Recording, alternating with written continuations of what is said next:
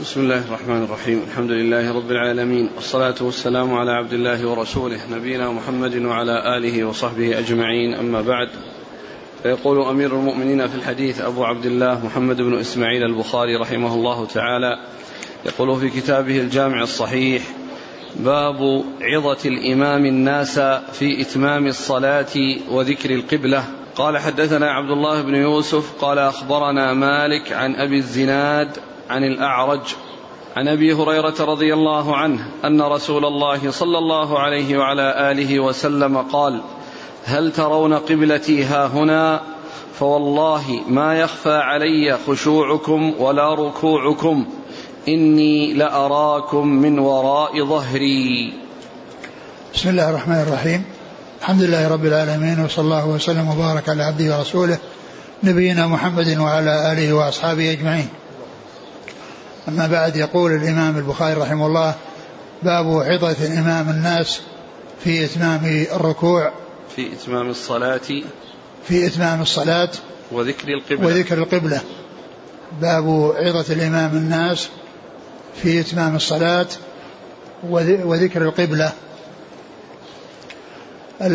المقصود من هذه الترجمة أن الإمام آه، الذي يصلي بالناس يعني يعظهم ويذكرهم. وقد أورد هذا الحديث عن النبي صلى الله عليه وسلم الذي ذكرهم فيه ووعظهم الذي ذكرهم فيه ووعظهم ووعظهم بأن يتموا الركوع والسجود وأن يقبلوا على صلاتهم وأن لا يحصل منهم تقصير فيها. وبين لهم صلوات الله وسلامه وبركاته عليه ما اختصه الله به عنهم وأنه وإن كان مستقبلا القبلة و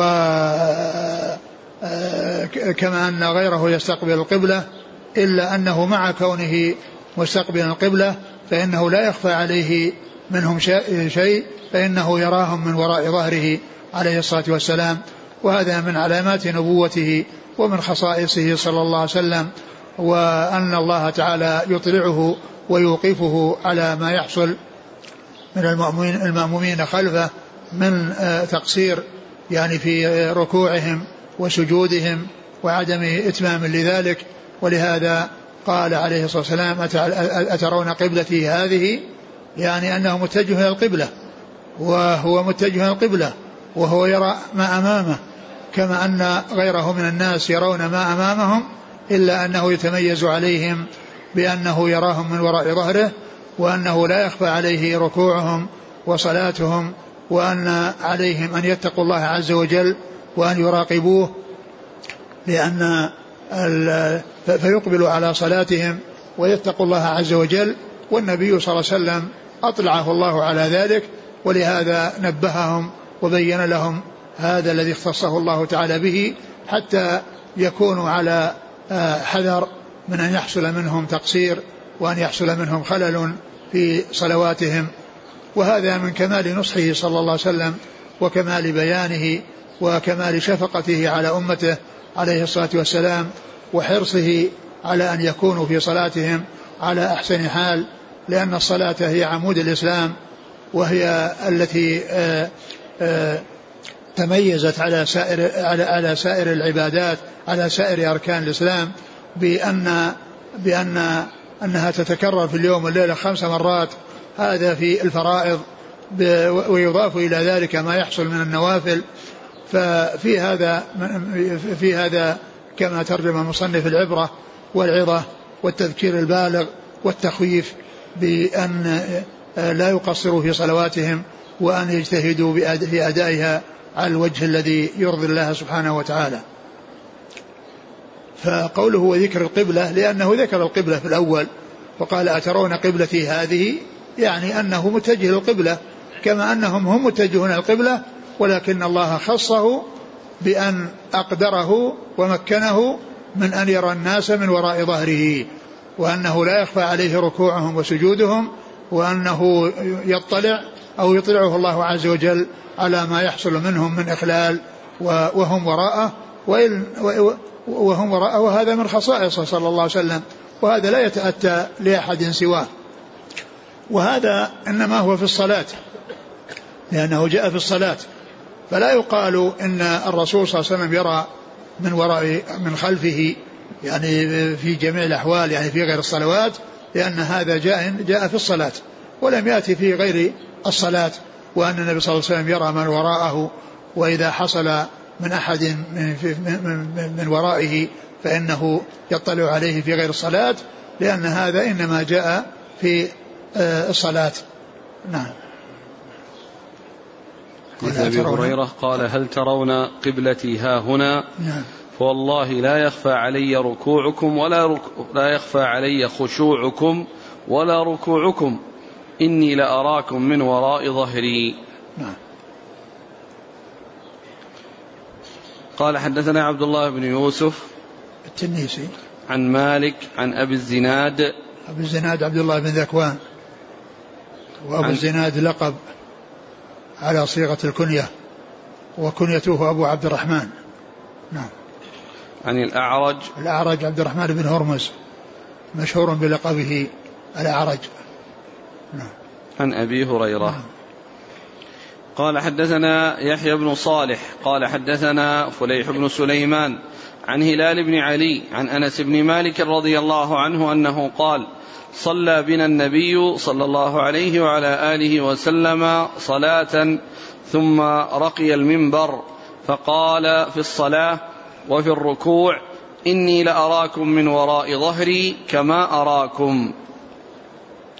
اعد عن أنس قال صلى, صلى بنا النبي صلى الله عليه وسلم صلاة ثم رقي المنبر فقال في الصلاة وفي الركوع إني لأراكم من ورائي كما أراكم.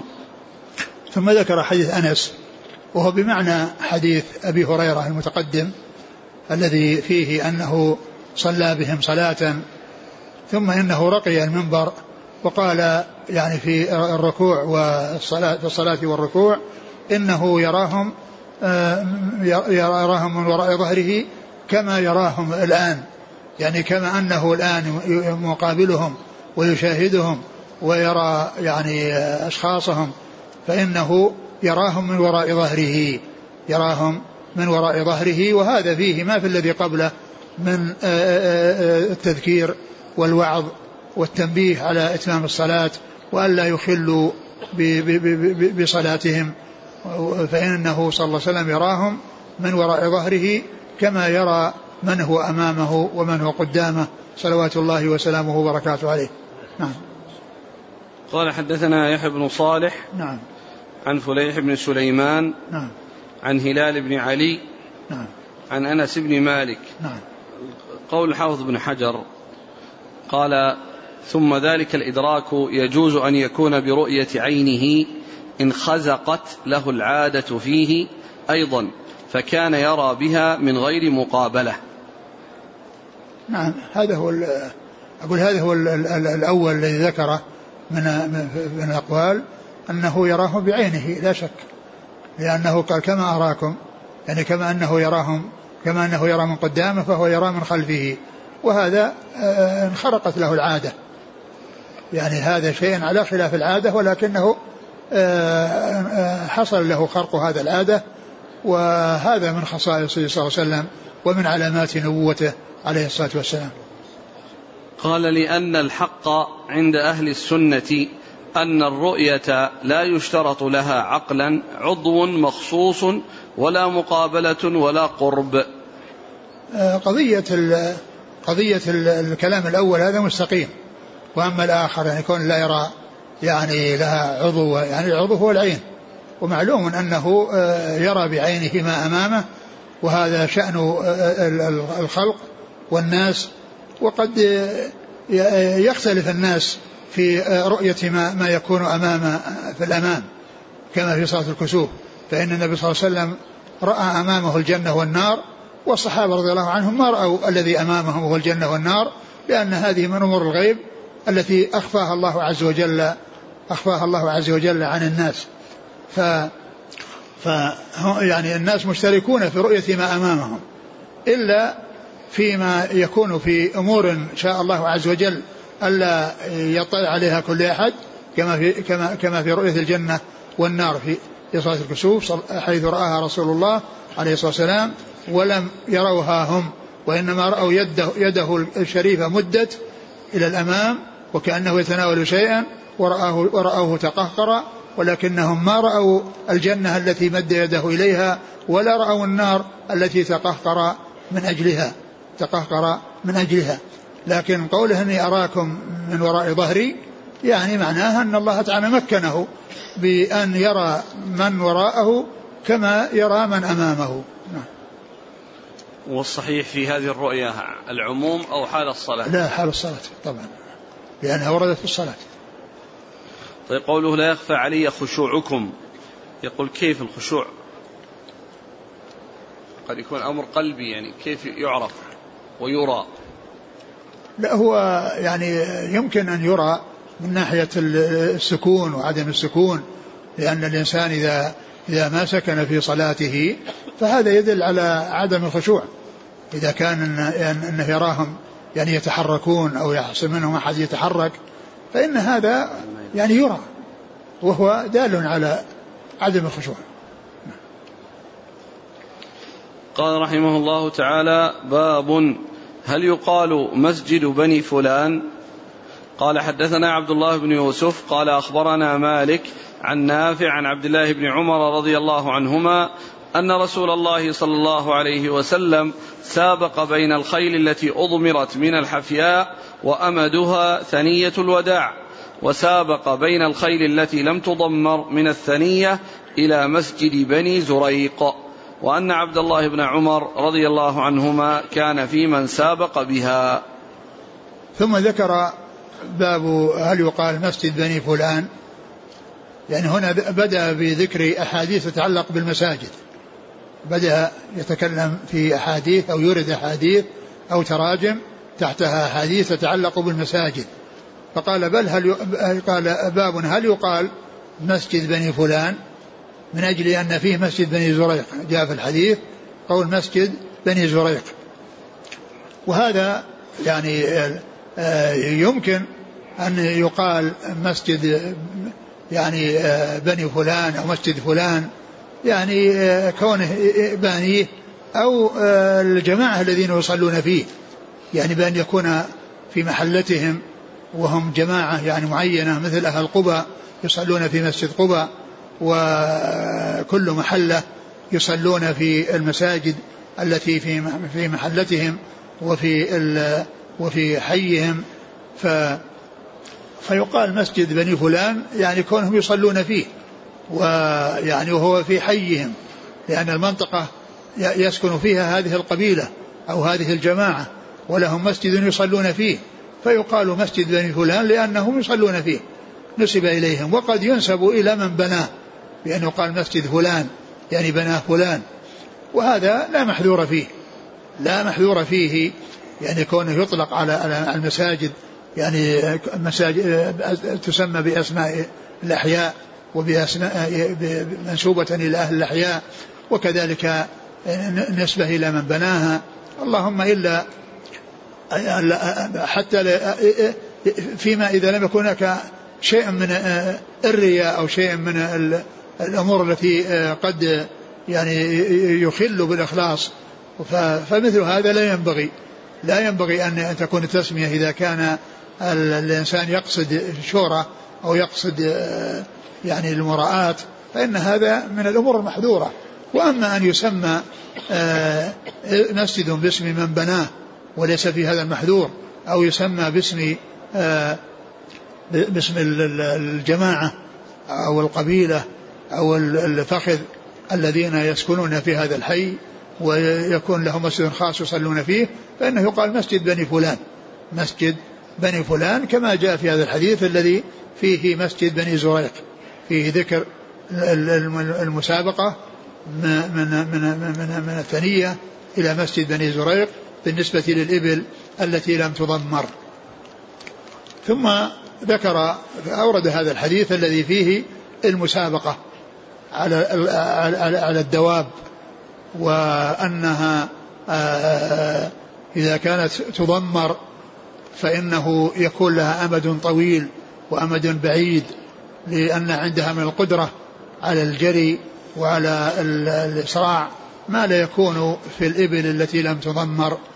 والدواب التي لم تضمر والتضمير قيل في معناه أنها تعلف يعني علفا كثيرا ثم تكون في مكان يعني يعني ليس فيه يعني هواء يعني فيقلل عنها الطعام بعدما أكثر لها وأدخلت في هذا المكان الذي فيه حرارة.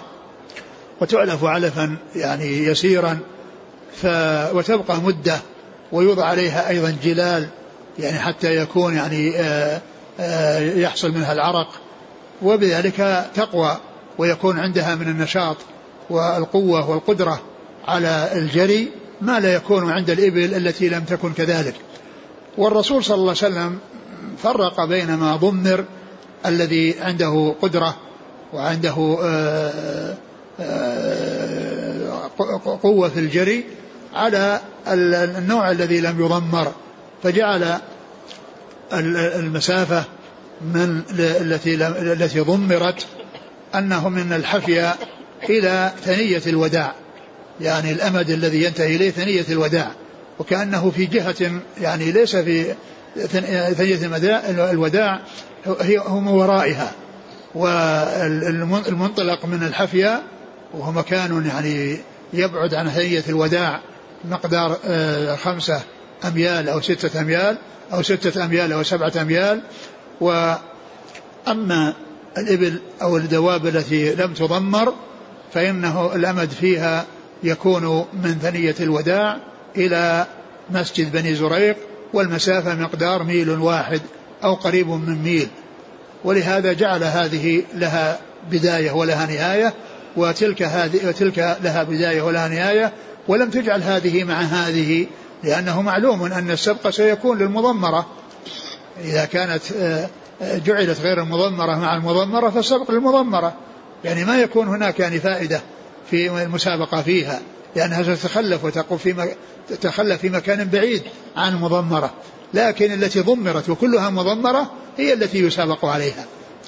والتي لم تضمر يسابق عليها. وهذه مسافتها طويلة وهذه مسافتها قصيرة. هذه مسافتها طويلة تناسبها لأنها من من ستة أميال من خمسة أميال إلى ستة أو بين ستة إلى سبعة بين الستة والسبعة والتي لم تضمر مقدار ميل واحد. مقدار ميل واحد. نعم. وكان ابن عمر ممن ممن سابق ممن سابق في ذلك رضي الله تعالى عنه وقد سبق كما جاء في بعض الروايات. نعم. عن عبد الله بن عمر أن النبي صلى الله عليه وسلم سابق بين الخيل التي أضمرت. يعني سابق يعني أذن أو رخص أو يعني آآ آآ يعني رخص أو يعني يعني جعلهم يسابقون وجعل لهم أمد من كذا إلى كذا. يعني في الرسول صلى الله عليه وسلم كون سابق يعني أذن أو رخص أو يعني قال لهم يتسابقون على هذا النحو من هذا المكان إلى هذا المكان. المضمرة لها مسافة بعيدة وال وغير المضمرة لها مسافة قصيرة. سابق النبي صلى الله عليه وسلم بين الخيل المضمرة. من الحفياء نعم. وأمدها ثنية الوداع. يعني المنطلق من الحفياء والمنتهى ثنية الوداع. يعني معناه الذي يصل إلى ثنية الوداع أولا هذا هو السابق الذي يصل إلى ثنية الوداع هو السابق والانطلاق من مكان واحد المسابقة تبدأ من مكان واحد وهو الحفياء ثم من سبق يصل إلى الثنية التي هي الأمد والغاية النهائية آآ آآ هو الذي يعتبر سبق غيره من يعني من من من من, من, من الخيل والخيال عليه الراكبين عليها. نعم. وسابق بين الخيل التي لم تضمر من الثنية إلى مسجد بني زريق. نعم. وأن من الثنية إلى بني بني زريق وهذا هو محل شاهد مسجد بني زريق نعم. وأن عبد الله بن عمر كان في من سابق بها. نعم في من كان سابق بها. يعني كان من الذين حصلت منهم المسابقة والمشاركة في المسابقة وفيه أنه سبق وفيه أنه سبق وكان يعني مع الجماعة الثانية لأنه تجاوز المسجد أو وصل إلى المسجد وتجاوزه وسبق غيره نعم قال حدثنا عبد الله بن يوسف نعم. عن مالك عن نعم. نافع عن ابن عمر نعم. آه مسألة تسمية المساجد آه تسميتها بأسماء الله وصفاته ما حكم ذلك؟ معلوم أن المساجد هي لله عز وجل. المساجد كلها لله وكل مسجد هو لله سواء سمي باسم أناس أو خلا من الاسم كل المساجد لله. فنسبة المساجد إلى الله لكونها محل عبادته وأنه يتعبد الله عز وجل فيها وهي بنيت لذكر الله سبحانه وتعالى. وأما يعني إضافتها إلى غيره فليست ليس فيها محذور لأن فيها اختصاص وتمييز حتى يميز بين يعني هذا المسجد عن هذا المسجد وأن هذا مسجد بني فلان وأن يعني عندما يذكر يعني حكم أو يذكر قضية جرت فيقال مسجد كذا يعني مسجد بني حارثة مسجد بني زريق وهكذا. تسميتها بأسماء الصحابة أو أسماء العلماء؟ لا بأس لا بأس لا بأس بذلك يعني من أجل من أجل التمييز والتعريف بها. نعم. إذا مسألة الرياء هذه يعني هي في اسم الباني من بناها من نعم بنى الباني نعم هو الذي فيه احتمال الرياء. قال رحمه الله تعالى باب القسمة وتعليق الغ... وتعليق القنو في المسجد. وقال إبراهيم عن عبد العزيز بن صهيب عن أنس رضي الله عنه قال أتي النبي صلى الله عليه وسلم بمال من البحرين فقال انثروه في المسجد. وكان أكثر مال أتي به رسول الله صلى الله عليه وسلم. فخرج رسول الله صلى الله عليه وعلى آله وسلم إلى الصلاة ولم يلتفت إليه. فلما قضى الصلاة جاء فجلس إليه. فما كان يرى أحدا إلا أعطاه. إذ جاءه العباس رضي الله عنه. فقال يا رسول الله أعطني فإني فاديت نفسي وفاديت عقيلا. فقال له رسول الله صلى الله عليه وسلم خذ فحثى في ثوبه ثم ذهب يقله فلم يستطع. فقال يا رسول الله أأمر بعضهم يرفعه. يرفعه إلي فقال لا. قال فارفعه أنت علي. قال لا. فنثر منه ثم ذهب يقله. فقال يا رسول الله أأمر بعضهم يرفعه علي. قال لا. قال فارفعه أنت علي. قال لا. فنثر منه ثم احتمله فألقاه على كاهله ثم انطلق. فما زال رسول الله صلى الله عليه وسلم يتبعه بصره حتى خفي علينا عجبا من حرصه فما قا فما قام رسول الله صلى الله عليه وسلم وثم منها درهم. ثم قال باب القسمة وتعليق القنو يعني في المسجد وأورد يعني فيه هذا الحديث الذي فيه القسمة وليس فيه ذكر القنو والقنو هو العرجون آه، من النخل الذي فيه فيه آه، ثمره.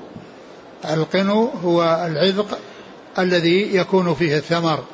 فكان يعني آه، جاء في بعض الأحاديث يعني ليست عند البخاري ولعل البخاري أشار إليها وهو ان أنه كان يؤتى بالقنو ويعلق بالمسجد ومن احتاج إليه يأخذ من هذا القنو المعلق يأخذ من هذا القنو المعلق. فهو ذكر الترجمة مشتمله على شيء القسمه ومشتملة على القنو. والقسمة واضح. الحديث فيها واضح لأنه مال جاء من البحرين وهو مال كثير وصب وفي في هذا المكان من المسجد و والرسول صلى الله عليه وسلم خرج للصلاة وصلى ولم يلتفت إليه ولما فرغ من صلاته جاء وجلس عنده فكان يعطي الناس منه يعطي الناس منه.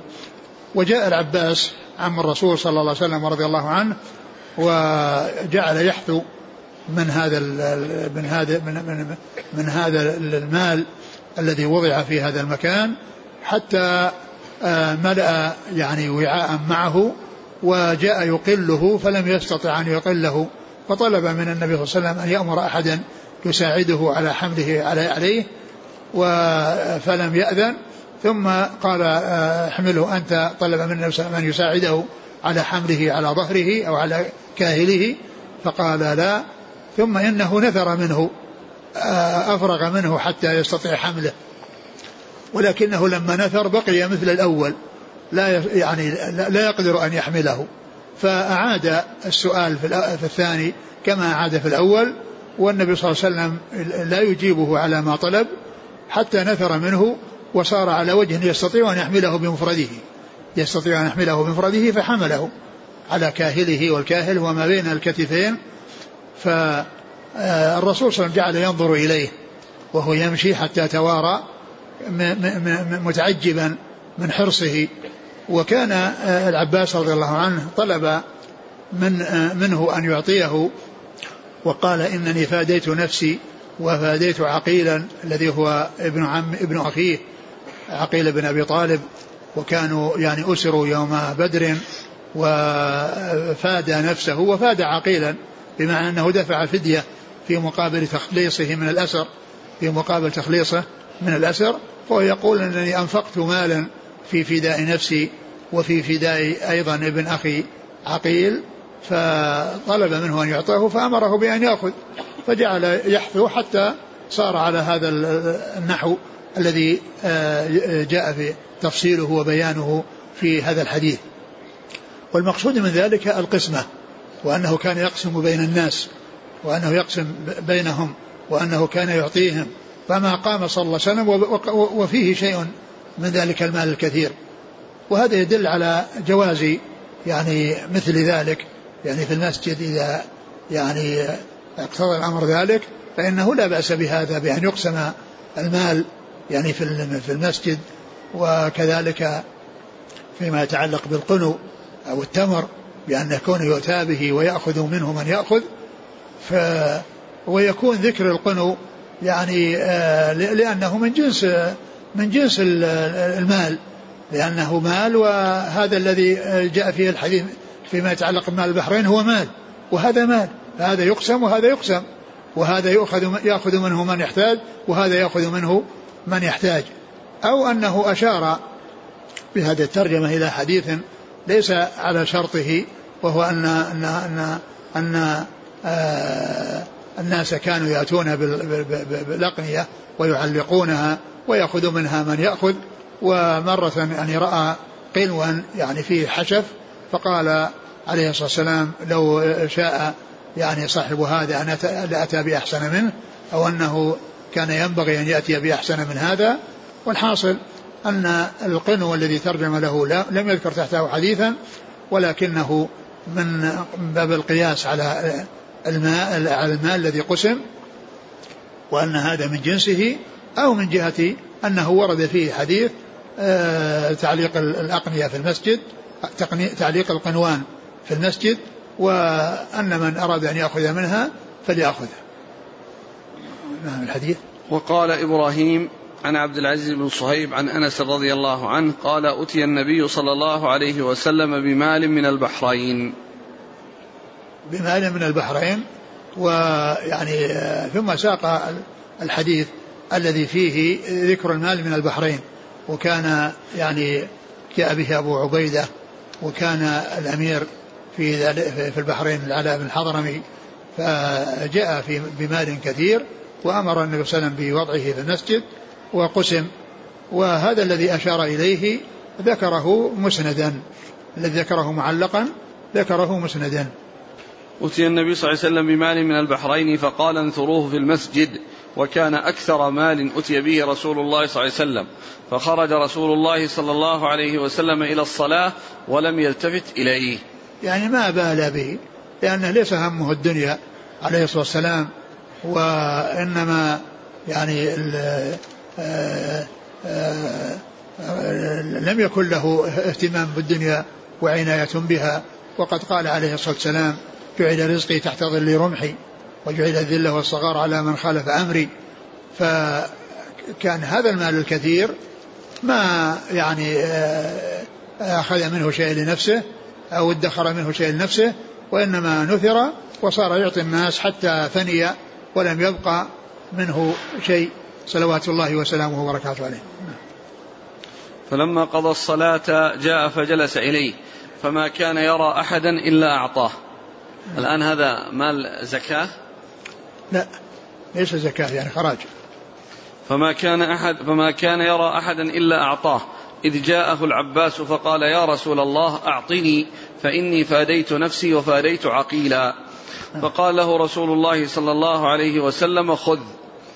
فحثى في ثوبه ثم ذهب يقله فلم يستطع. فقال يا رسول الله أأمر بعضهم يرفعه إلي؟ قال لا.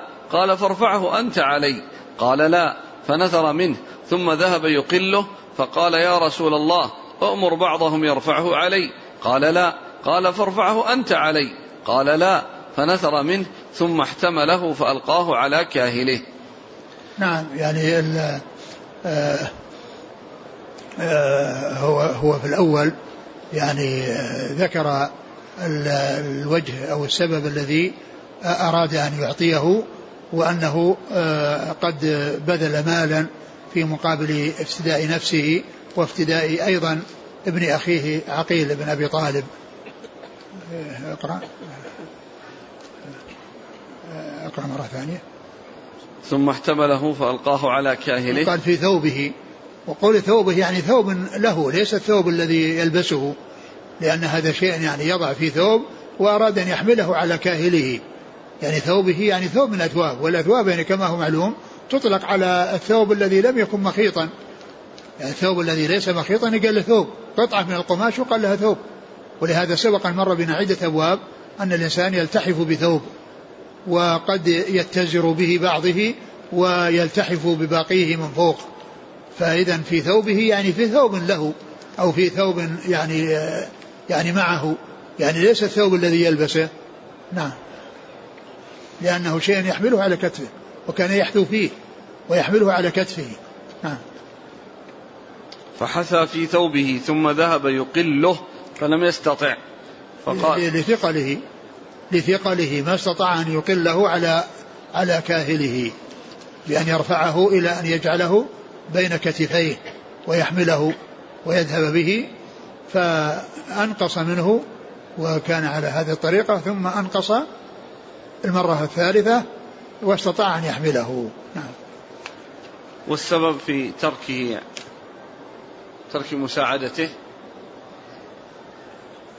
ما يعني ما في شيء يفيد إنه ولكنه اراد كأنه يريد أن أن يحصل شيئا كثيرا لأنه قال فاديت نفسي أعطني فإني فاديت نفسي وفاديت عقيلا. كأن المقصود من ذلك أنه يريد آه، الكثرة أو يكثر له. نعم. ولهذا قال له خذ. لا لكن النبي امتنع. قال أؤمر بعضهم فلم يفعل. قال لا. قال ارفعه أنت. لأنه قال أراد أراد أن يأخذ هو شيء يستطيع حمله. يستطيع حمله. يعني لا أن يأخذ شيئا كثيرا يحتاج من يساعده إلى حمله. يعني فكأن النبي صلى الله عليه وسلم أراد أن يأخذ شيئا هو يحمله. لأنه لو كان آه يعني يحمله مع غيره يعني معناه يكثر. يعني يحصل منه تكثير وقد كثر على اعتبار أنه سيساعده أحد. لكن النبي صلى الله عليه وسلم أراد أن يحمل هو بنفسه دون أن يساعد على الحمل. فيأخذ الشيء الذي يستطيع حمله.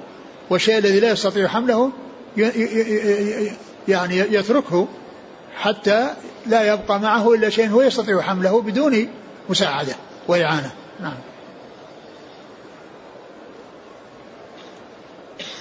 ثم احتمله فألقاه على كاهله ثم انطلق. فما زال رسول الله صلى الله عليه وسلم يتبعه بصره حتى خفي علينا عجبا من حرصه. فما يعني يتبعه بصره عجبا من حرصه. نعم. فما قام رسول الله صلى الله عليه وسلم وثم منها درهم. نعم. يعني هي نقود. يعني دراهم. يعني هذا يعني هذا الذي يحمله في ثوبه دراهم. والمال دراهم. خراج من البحرين. نعم. وقال إبراهيم إبراهيم بن طهمان. بن طهمان نعم. وقال نعم. تعبير البخاري. معلق. عن عبد العزيز بن صهيب. نعم. عن أنس. نعم. والإسناد ها؟ ما يعني يعني ما جابه المعلق هكذا. نعم. تعليق القنو في المسجد. هل صح لأجل يعني تحبيب الصغار؟ في الإتيان المسجد فكان يعطيهم من هذا التمر. لا أدري يعني فيما يتعلق بالصغار لكنها كان يعطى للمحتاجين ولا سيما أهل الصفة الذين هم في المسجد وهم فقراء. يعني يعني يعيشون بالمساعدات والأشياء التي تأتيهم عن يعني مما يأتي يأتي يعطيهم إياه الرسول صلى الله عليه وسلم مما يصل إليه صلوات الله وسلامه وبركاته عليه. أما قضية الصبيان ما أعرف ما أعرف شيئا يعني آه، يتعلق بالصبيان فيما يتعلق في القنوان التي تعلق في المساجد. وذكر كونها معلقة يعني يبدو والله أعلم أن الصبيان يعني ما يصلون إليها لأنها كونها معلقة يعني مرتفعة. قال رحمه الله تعالى باب من دعا الطعام من دعا لطعام في المسجد. ومن أجاب فيه. قال حدثنا عبد الله بن يوسف قال أخبرنا مالك عن إسحاق بن عبد الله أنه سمع أنسا رضي الله عنه قال وجدت النبي صلى الله عليه وسلم في المسجد معه ناس فقمت فقال لي أرسلك أبو طلحة رضي الله عنه؟ قلت نعم. فقال لطعام. قلت نعم. فقال لمن معه؟ قوموا. فانطلق وانطلقت بين أيديهم. ثم ذكر باب الدعوة إلى الطعام وإجابة الدعوة. باب من دعا لطعام في المسجد ومن أجاب فيه. باب من دعا إلى طعام في المسجد ومن أجاب فيه. يعني معناه أن أن الدعوة إلى الطعام حصلت في المسجد وإجابة الدعوة إلى الطعام حصلت في المسجد. لأن النبي صلى الله عليه وسلم كان جالسا في المسجد معه جماعة من أصحابه وأنس جاء يعني يدعو الرسول صلى الله عليه وسلم أرسله أبو طلحة فإذا هو داع إلى الطعام وقد دعا في المسجد. جاء إلى النبي صلى الله عليه وسلم ودعاه إلى أن يأتي للطعام والرسول صلى الله عليه وسلم في المسجد فالدعوة حاصلة في المسجد والإجابة كانت في المسجد. لأن الرسول أجاب هذه الدعوة وقال قوموا فدلها مثل هذا على أن مثل ذلك سائق وأنه جائز. يعني يكون يعني الناس يدعون إلى الطعام في المسجد أو يعني وهم يجيبون الدعوة لا بأس بذلك. إيش قال في الحديث؟ حديث أنس قال وجدت النبي صلى الله عليه وسلم في المسجد معه ناس. فقمت فقال له أرسلك أبو طلحة؟ قلت نعم. فقال لي طعام؟ قلت نعم. فقال لمن معه؟ قوموا. فانطلق وانطلقت بين أيديهم. يعني هذا الحديث طويل. يعني فيه أنه يعني إنه لما جاء وأنه ما عندها أم سليم ما عندها الا شيء قليل و و يعني لكن الرسول صلى الله عليه وسلم حصل تكثير الطعام ببركته صلى الله عليه وسلم وحتى جاء الناس ويأتي يعني عشرة فيأكلون يأتي مجموعة فيأكلون ثم مجموعة فيأكلون و ويعني ولم ينقص الطعام بل بقي على كثرته وهذا من بركة آه، ما جعل الله فيه من البركة صلوات الله وسلامه وبركاته عليه. ولا حديث في في في في, في تكثير الطعام بحضرته وتكثير الماء بحضرته. أحاديث كثيرة ومنها حديث آه، آه، المشركة التي سبق أن مر بنا صاحبة المزادتين التي يعني أفرغ النبي مزادتيها وبقيت كأنها لم لم يحصل منها شيء بل, بل قد تكون أشد امتلاء مما كانت من قبل. فالمقصود من هذا هو أن المسجد إذا دعا أحد فيه إلى طعام يعني بأن يكون مثلا فيه ناس فقراء أو ناس محتاجين وقال لهم يعني طلب منهم أن يحضروا وأن يمشوا معه من أجل أن يطعمهم. فإن ذلك سائغ لأنه جاء في هذا الحديث أن أنسا دعا رسول الله صلى الله عليه وسلم وقد أرسله أبو طلحة والرسول صلى الله عليه وسلم أجاب الدعوة فدل على حصول الدعوة في المسجد وعلى إجابة الدعوة في المسجد. قال حدثنا عبد الله بن يوسف عن مالك عن إسحاق بن عبد الله. نعم. عن أنس. نعم. عمه. يعني لأن لأن إسحاق أنس عمه هذا من أمه لأمه. نعم. لأن عبد الله ابن أبي طلحة أخو أنس من أمه فهو يعني عمه. قال رحمه الله تعالى باب القضاء واللعان في المسجد بين الرجال والنساء. قال حدثنا يحيى قال أخبرنا عبد الرزاق قال أخبرنا ابن جريج قال أخبرنا ابن شهاب عن سهل بن سعد رضي الله عنهما أن رجلا قال يا رسول الله أرأيت رجلا وجد مع امرأته رجلا أيقتله؟ فتلاعنا في المسجد وأنا شاهد. ثم ذكر القضاء واللعان في المسجد. يعني أن ذلك جائز. والحديث أورده هنا من أجل المسجد ومن أجل اللعان فيه. وإلا فإن تفصيله وبيانه وإيضاحه في كتاب اللعان يعني من صحيح البخاري. ولكنه أراد الاستدلال به على حصول اللعان وعلى حصول القضاء في المسجد وأن أنه لا يعني آه، حصلت الملاعنة وأن الرسول صلى الله عليه وسلم يعني طلب من آه، من من, من الزوج ومن الزوجة يعني أن يقوم بالملاعنة و وكان ذلك في المسجد وحكم بالفرقة بينهما وقضى بالافتراق بينهما بعد هذا اللعان ففيه القضاء واللعان في المسجد وأن ذلك سائغ لأنه جاء عن رسول الله صلى الله عليه وسلم.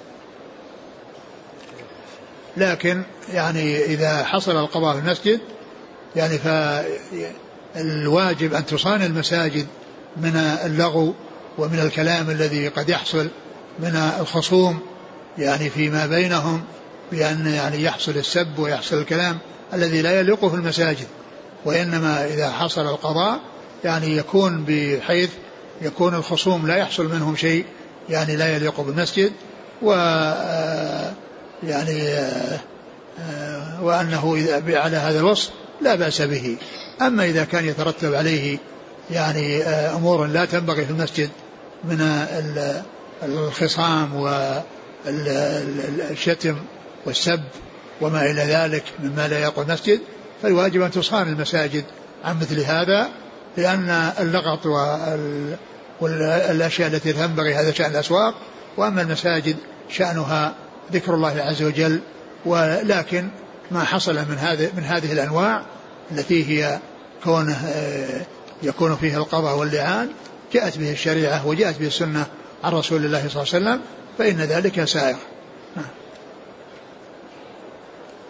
عن سهل بن سعد أن رجلا قال يا رسول الله أرأيت رجلا وجد مع امرأته رجلا أيقتله فتلاعنا في المسجد وأنا شاهد. يعني هذا الرجل الذي عرض بكذا يعني صار بعد ذلك رجع وقال إن الذي سألتك عنه أن حصل كذا وكذا وأن الرسول صلى الله عليه وسلم يعني آه يعني آه يعني آه حصل اللعان فيما الملاعنة فيما بينهم. نعم.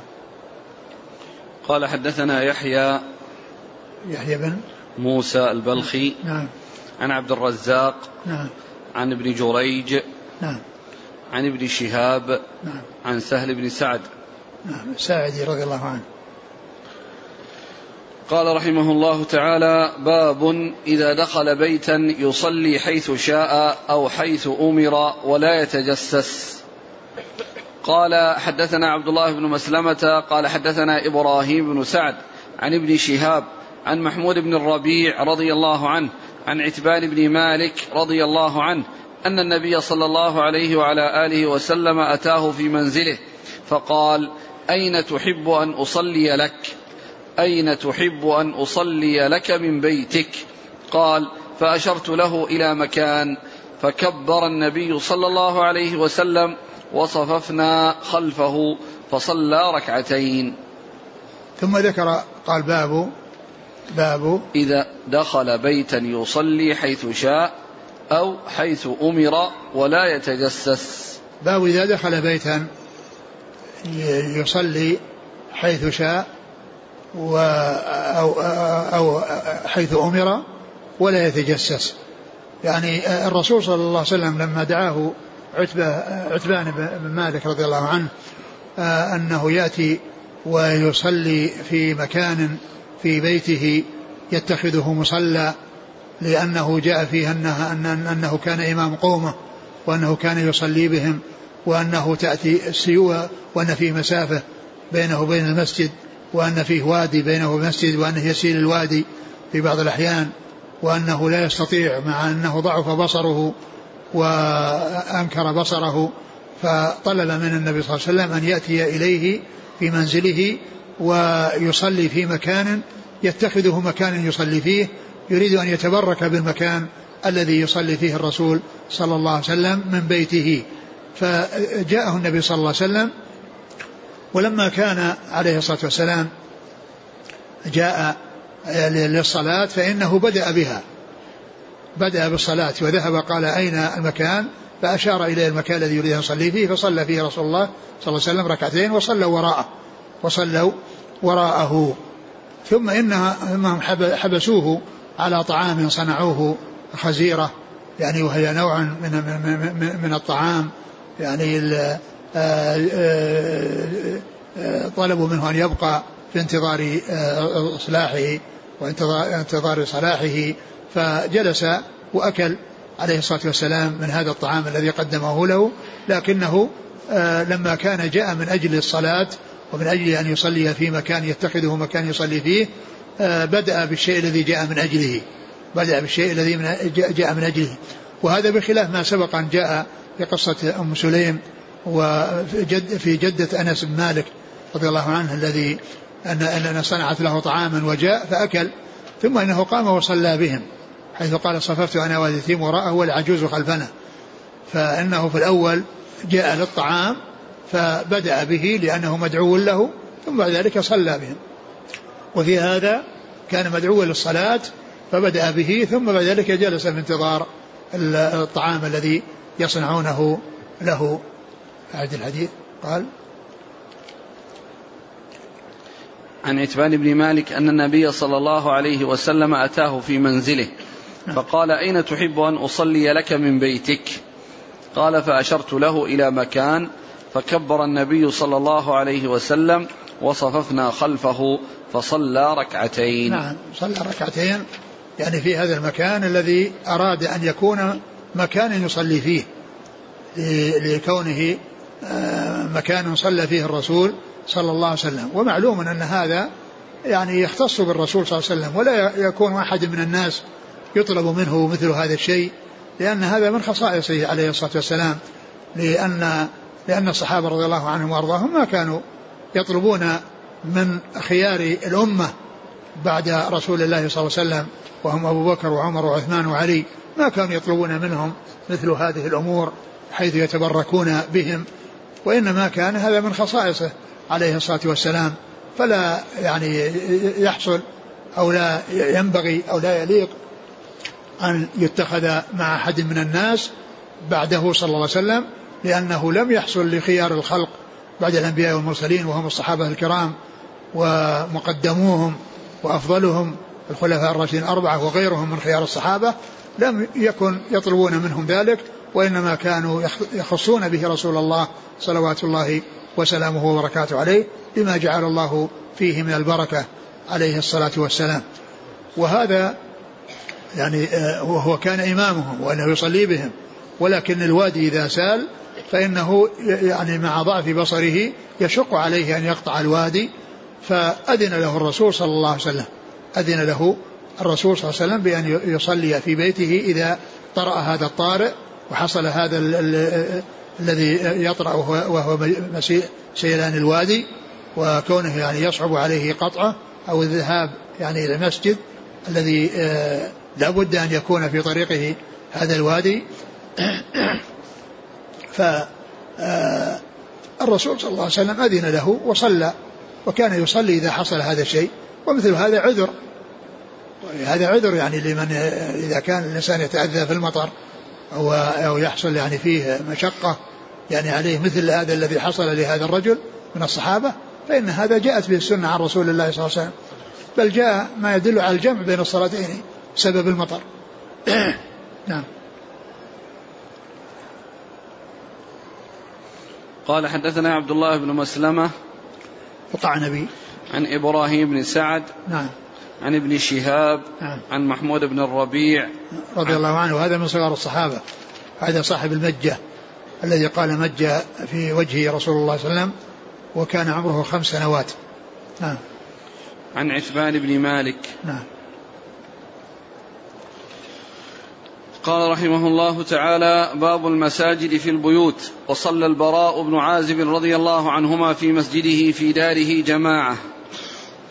قال حدثنا سعيد بن عفير قال حدثني الليث قال حدثني عقيل عن ابن شهاب قال أخبرني محمود بن الربيع الأنصاري أن عتبان بن مالك رضي الله عنهما وهو من أصحاب رسول الله صلى الله عليه وسلم ممن شهد بدرا من الأنصار أنه أنه أتى رسول الله صلى الله عليه وسلم فقال يا رسول الله قد أنكرت بصري وأنا أصلي لقومي فإذا كانت الأمطار سال الوادي الذي بيني وبينهم لم أستطع أن آتي مسجدهم فأصلي بهم وددت يا رسول الله أنك تأتيني فتصلي في, في بيتي فأتخذه مصلى.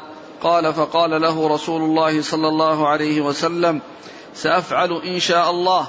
قال عتبان فغدا رسول الله صلى الله عليه وسلم وأبو بكر رضي الله عنه حين ارتفع النهار فاستأذن رسول الله صلى الله عليه وسلم فأذنت له فلم يجلس حتى دخل البيت ثم قال أين تحب أن أصلي من بيتك؟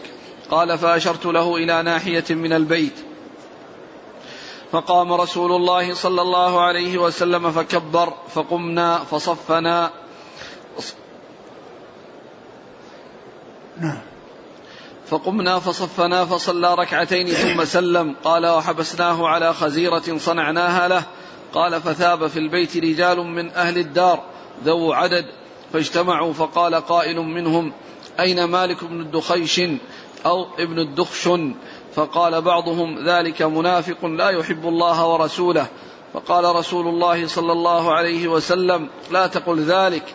ألا تراه قد قال لا إله إلا الله يريد بذلك وجه الله. قال الله قال الله ورسوله أعلم. قال فإنا نرى وجهه ونصيحته إلى المنافقين. قال رسول الله صلى الله عليه وسلم فإن الله قد حرم على النار من قال لا إله إلا الله يبتغي بذلك وجه الله. قال ابن شهاب ثم سألت الحسين بن محمد الأنصاري وهو أحد بني سالم وهو من سراتهم عن حديث محمود بن الربيع فصدقه بذلك. ثم ذكر باب المساجد في البيوت. باب المساجد في البيوت. المقصود بالمساجد في البيوت يعني الأماكن التي يعني يصلى فيها في البيوت. يعني آه كون كون الإنسان يعني إذا أراد أن يصلي يصلي في مكان معين في البيت يعني أو يصلي على فراش لأنها آه، سبق أن مر بنا أن أن أن أن أن عائشة رضي الله أن آه، يعني عائشة كانت تصلي بحذائه صلى الله عليه وسلم ويعني و عائشة وأم سلمة كانت تصلي بحذائه عليه الصلاة والسلام وكان يعني يعني في أطلق وفيه إطلاق المسجد على المكان الذي يصلي فيه لأن المسجد يطلق على إطلاقا خاصا على المساجد التي تبنى لهذا الغرض ويطلق على أماكن الصلاة في أي مكان سواء في البيوت أو في غير في, في, في أي مكان. لأن لأنه يقال المكان اللي يصلي فيه يقال المسجد لأنه يكون فيه سجوده ويتمكن من الأرض في حال سجوده. فيقال المكان الذي يصلي فيه الإنسان مسجده. وهنا قال مساجد في البيوت الأماكن التي يصلى فيها في البيوت. وأورد في حديث عثمان مالك الذي فيه أنه طلب من النبي صلى الله عليه وسلم أن يأتي ويصلي في مكان يتخذه مكان يصلي فيه إذا جاء الوادي وحال بينه وبين الوصول إلى مسجد قومه وكونه يصلي بهم. فالرسول صلى الله عليه وسلم جاء إليه والحديث سبق أن مر يعني في الترجمة السابقة على يعني هنا أورده هناك على يعني ترجمة وهنا أورده على ترجمة أخرى وهي اتخاذ المساجد في البيوت. أي الأماكن التي يصلي فيها يصلى فيها؟ قال إيش اول الحديث؟ أن عتبان بن مالك وهو من أصحاب رسول الله صلى الله عليه وسلم ممن شهد بدرا من الأنصار. أتى رسول الله صلى الله عليه وسلم فقال يا رسول الله قد أنكرت بصري وأنا أصلي لقومي. فإذا كانت الأمطار سال الوادي الذي بيني وبينهم لم أستطع أن آتي مسجدهم فأصلي بهم. وددت يا رسول الله أنك تأتيني فتصلي في بيتي فأتخذه مصلى. قال فقال له صلى الله عليه وسلم سأفعل إن شاء الله. إن شاء الله يعني تحقيقا. يعني تحقيقا أنه سيأتي. يعني لذلك يعني إن شاء الله. ها يعني يعني آه يعني معناه أنه عازم على المجيء. ولكن الأمر كما هو معلوم كل شيء من مشيئة الله. ولهذا يعني الإنسان عندما يريد أن يفعل شيء في المستقبل يقول إن شاء الله يقول إن شاء الله يعني آه تعليق الأمر بمشيئة الله والرسول صلى الله عليه وسلم كان عازما على أن يأتي لكن ذلك كله يرجع إلى مشيئة الله لأنه ما شاء الله كان وما لم يشاء لم يكن. قوله إن شاء الله هو تعليق بالمشيئة. التحقيق هو الشيء الذي لا بد من وجوده. ومثل قول دعاء دعاء زيارة الأموات وإن إن شاء الله بكم لاحقون. يعني ما فيه إلا اللحوق ما فيه احتمال أنهم لا يلحقون لأن هذا قال تحقيق. يعني إن شاء الله يعني تحقيقا لا تعليقا.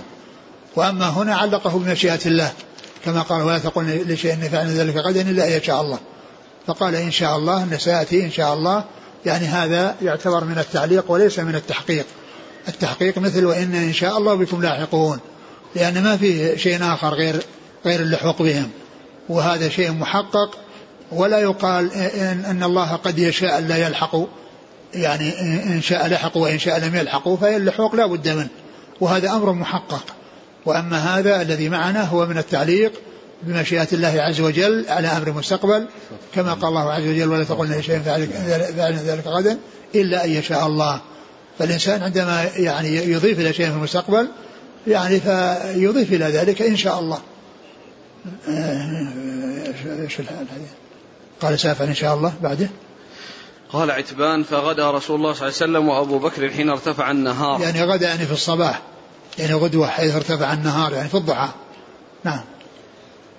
فاستأذن رسول الله صلى الله عليه وسلم فأذنت له فلم يجلس حتى دخل البيت ثم قال أين تحب أن أصلي من بيتك قال فأشرت إله إلى ناحية من البيت فقام رسول الله صلى الله عليه وسلم فكبر فقمنا فصفنا فصلى ركعتين ثم نعم. سلم نعم.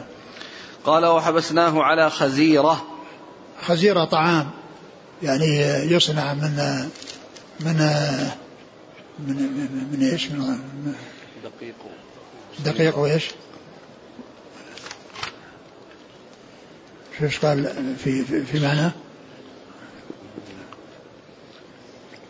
دقيق معه لحم. تصنع من لحم يقطع صغارا.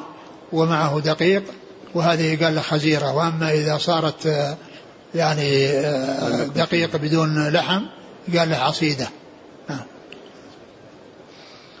قال ابن قتيبة تصنع من لحم يقطع صغارا ثم يصب عليه ماء كثير. فإذا نضج ذر عليه الدقيق. نعم. وإن لم يكن فيه لحم فهو عصيدة. نعم. وقيل هي حساء من دقيق فيه دسم. نعم. وهذا يعني قريب من اللي قبله. دسم لأنه يعني قد يكون الدسم سمن. لأنه اللحم أو القطعة اللي في الأول هي لحم ولكن هنا دسم أعم من كونه لحم أو أو سمن. نعم. قال وحبسناه على خزيرة صنعناها له.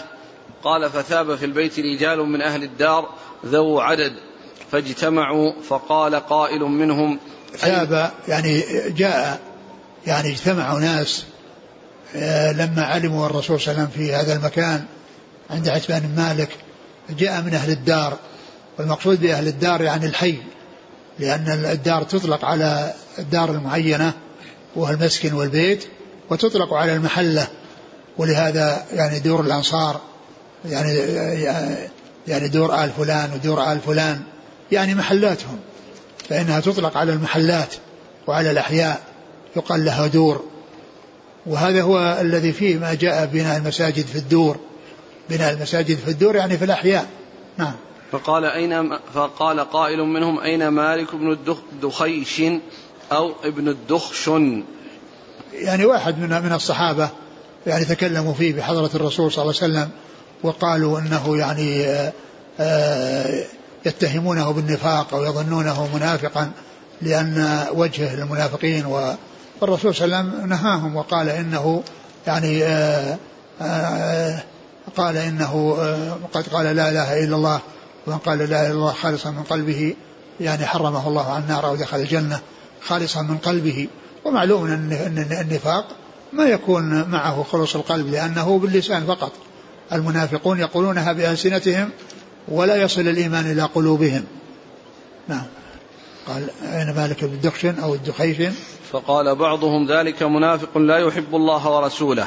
نعم. فقال صلى الله عليه وسلم لا تقل ذلك. ألا تراه قد قال لا إله إلا الله يريد بذلك وجه الله؟ نعم يريد بذلك وجه الله. لأن من أراد وجه الله يعني تطابق قلبه ولسانه. أما الذي لا يريد وجه الله فهو الذي يعني يقوله على لسانه. فقال الله ورسوله أعلم. قال فإنا نرى وجهه ونصيحته إلى المنافقين. قال. صلى الله عليه وسلم فإن الله حرم على النار من قال لا إله إلا الله يبتغي بذلك وجه الله. نعم. قال ابن شهاب ثم سألت الحسين بن محمد الأنصاري وهو أحد بني سالم وهو من سراتهم. لأن عتبان بن مالك والمحلة التي هو فيها هم بني سالم وهم بين قبى وبين المدينة يعني محلاتهم فقال لهم بني سال بنو سالم. ومنهم عتبان بن مالك وهذه محلتهم ولهذا قال أناس من من أهل الدار يعني أهل المحلة التي هي دور بني سالم. كما أن قبى قال له بني عمرو بن عوف يعني محلاتهم الجماعة من الأنصار يقال لهم بنو عمرو بن عوف هؤلاء بنو سالم. نعم. عن حديث محمود بن الربيع فصدقه بذلك. نعم يعني أنه صدق هذا الكلام اللي جاء عن محمود بن الربيع. من هو المسؤول؟ سألته. يقول ابن شهاب سألت الحسين بن محمد الأنصاري نعم. وهو أحد بني سالم وهو من سراتهم. عن حديث محمود بن الربيع. نعم. فصدقه بذلك. نعم فصدقه بذلك. يعني أنه يعني صدق هذا اللي جاء محمود بن الربيع لأن محمود بن الربيع صغير. يعني يعني يأخذ عن بواسطة. يعني بواسطة. لا يكون مباشرة لأنه كان يعني هو صاحب المجة الذي آه، مجة الرسول في وجهه وكان عمره خمس سنوات وكان يتذكر هذه المجة. فحديثه مرسل. لأن صغار الصحابة إذا أضافوا شيء ما أدركوه ولا شاهدوه فإنه يعني يصير من قبيل المرسل. قال فصدقه بذلك وقال من سراتهم يعني سراتهم جمع سري وهو سيد يعني من ساداتهم وكان من سراتهم يعني من سرات بني بني سالم من الأنصار فصدقه أي أنه يعني أيده على رواية أو على ما جاء في هذا الحديث. نعم. قال حدثنا سعيد بن عفير. نعم. منسوب إلى جده. نعم. هو مصري. نعم. سعيد بن كثير بن عفير. نعم. عن الليث عن عقيل عن ابن شهاب عن محمود بن الربيع الأنصاري. ال ال ال يعني سعيد عن الليث عن عقيل ويعني وهؤلاء مصريون. ثم عن ابن شهاب و عن محمود بن الربيع. نعم. ثم ذكر قصة عتبان. نعم وهؤلاء مدنيون نعم. و و يعني نتوقف عن التدريس إلى يوم السبت اليوم الثاني عشر من الشهر من, من هذا الشهر إن شاء الله. وصلى الله والحمد لله رب العالمين وصلى الله وسلم وبارك على عبده ورسوله نبينا محمد وعلى آله وأصحابه أجمعين. جزاكم الله خيرا وبارك الله فيكم. ألهمكم الله الصواب وفقكم للحق. نفعنا الله ما سمعنا وغفر الله لنا ولكم والمسلمين أجمعين. سبحانك اللهم وبحمدك أشهد أن لا إله إلا أنت أستغفرك وأتوب إليك.